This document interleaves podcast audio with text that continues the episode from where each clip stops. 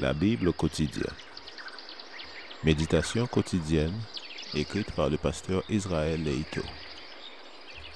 Fais-moi entendre dès le matin ta bienveillance, car je me confie en toi. Fais-moi connaître le chemin où je dois marcher, car j'élève à toi mon âme. Somme 143, verset 8.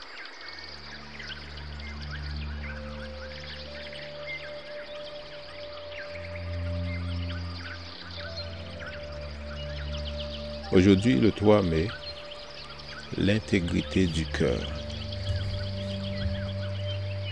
Il se livra à tous les péchés que son père avait commis avant lui, et son cœur ne fut pas tout entier à l'Éternel son Dieu, comme l'avait été le cœur de David son père. 1 roi 15, verset 3. L'expression intégrité de cœur ou des expressions équivalentes reviennent plusieurs fois dans la Bible et demandent un examen attentif. L'intégrité du cœur implique un service entier et totalement engagé. Nous servons Dieu parce qu'il nous aime et nous accepte tels que nous sommes. Nous le servons parce que nous l'aimons et voulons être entièrement à lui.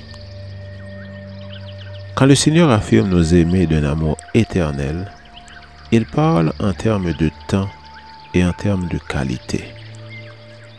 Cet amour intense et unique n'a ni limite ni condition, car malgré notre état de péché, Dieu ne cesse de nous aimer.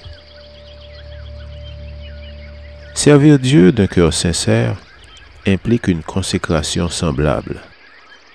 Si on manque d'intégrité de cœur dans une relation, cela ne signifie pas que la relation est inexistante, mais plutôt qu'elle est vécue à moitié par quelqu'un qui, sans être ennemi de la religion, ne lui porte qu'un intérêt distant. Cela dénote un manque de ferveur et d'espoir pour un meilleur avenir. Or, celui qui sert d'un cœur entièrement attaché à l'Éternel n'aura d'autre aspiration que de demeurer dans les parvis du Seigneur, ce qui représente pour lui la félicité suprême.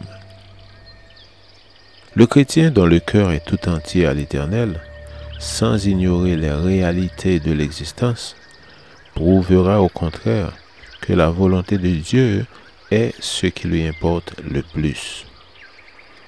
Il tâchera donc d'être le meilleur chrétien possible. Il sera dans le monde sans être du monde, et il deviendra ainsi la preuve vivante du pouvoir de Jésus. Selon Ellen White, c'est dans Tite 1, versets 7 à 9, que la description du cœur tout entier au Seigneur est la plus claire. Il faut en effet que l'évêque soit irréprochable comme intendant de Dieu, qu'il ne soit ni arrogant, ni coléreux, ni adonné au vin, ni violent, ni âpre au gain, mais qu'il soit hospitalier, ami du bien, sensé, juste, consacré, maître de lui, attaché à la parole authentique telle qu'elle a été enseignée, afin d'être capable d'exhorter selon la saine doctrine et de convaincre les contradicteurs.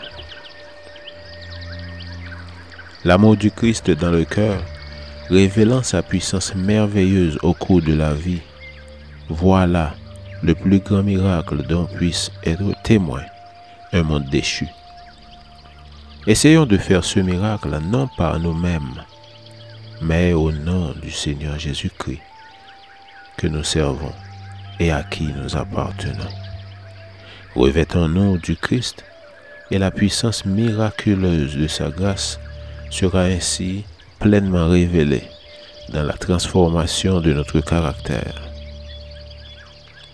Le monde sera alors convaincu que Dieu a envoyé son Fils sur cette terre afin que les hommes ressemblent aux anges par leur caractère et leur vie. Amen. Lecture de la Bible pour aujourd'hui dans l'Ancien Testament, 1 roi chapitre 14 verset 1 jusqu'au chapitre 16 verset 34. Et dans le Nouveau Testament, 1 Corinthiens 8 verset 1 jusqu'au chapitre 9 verset 27. Je vous souhaite de passer une excellente journée avec Jésus.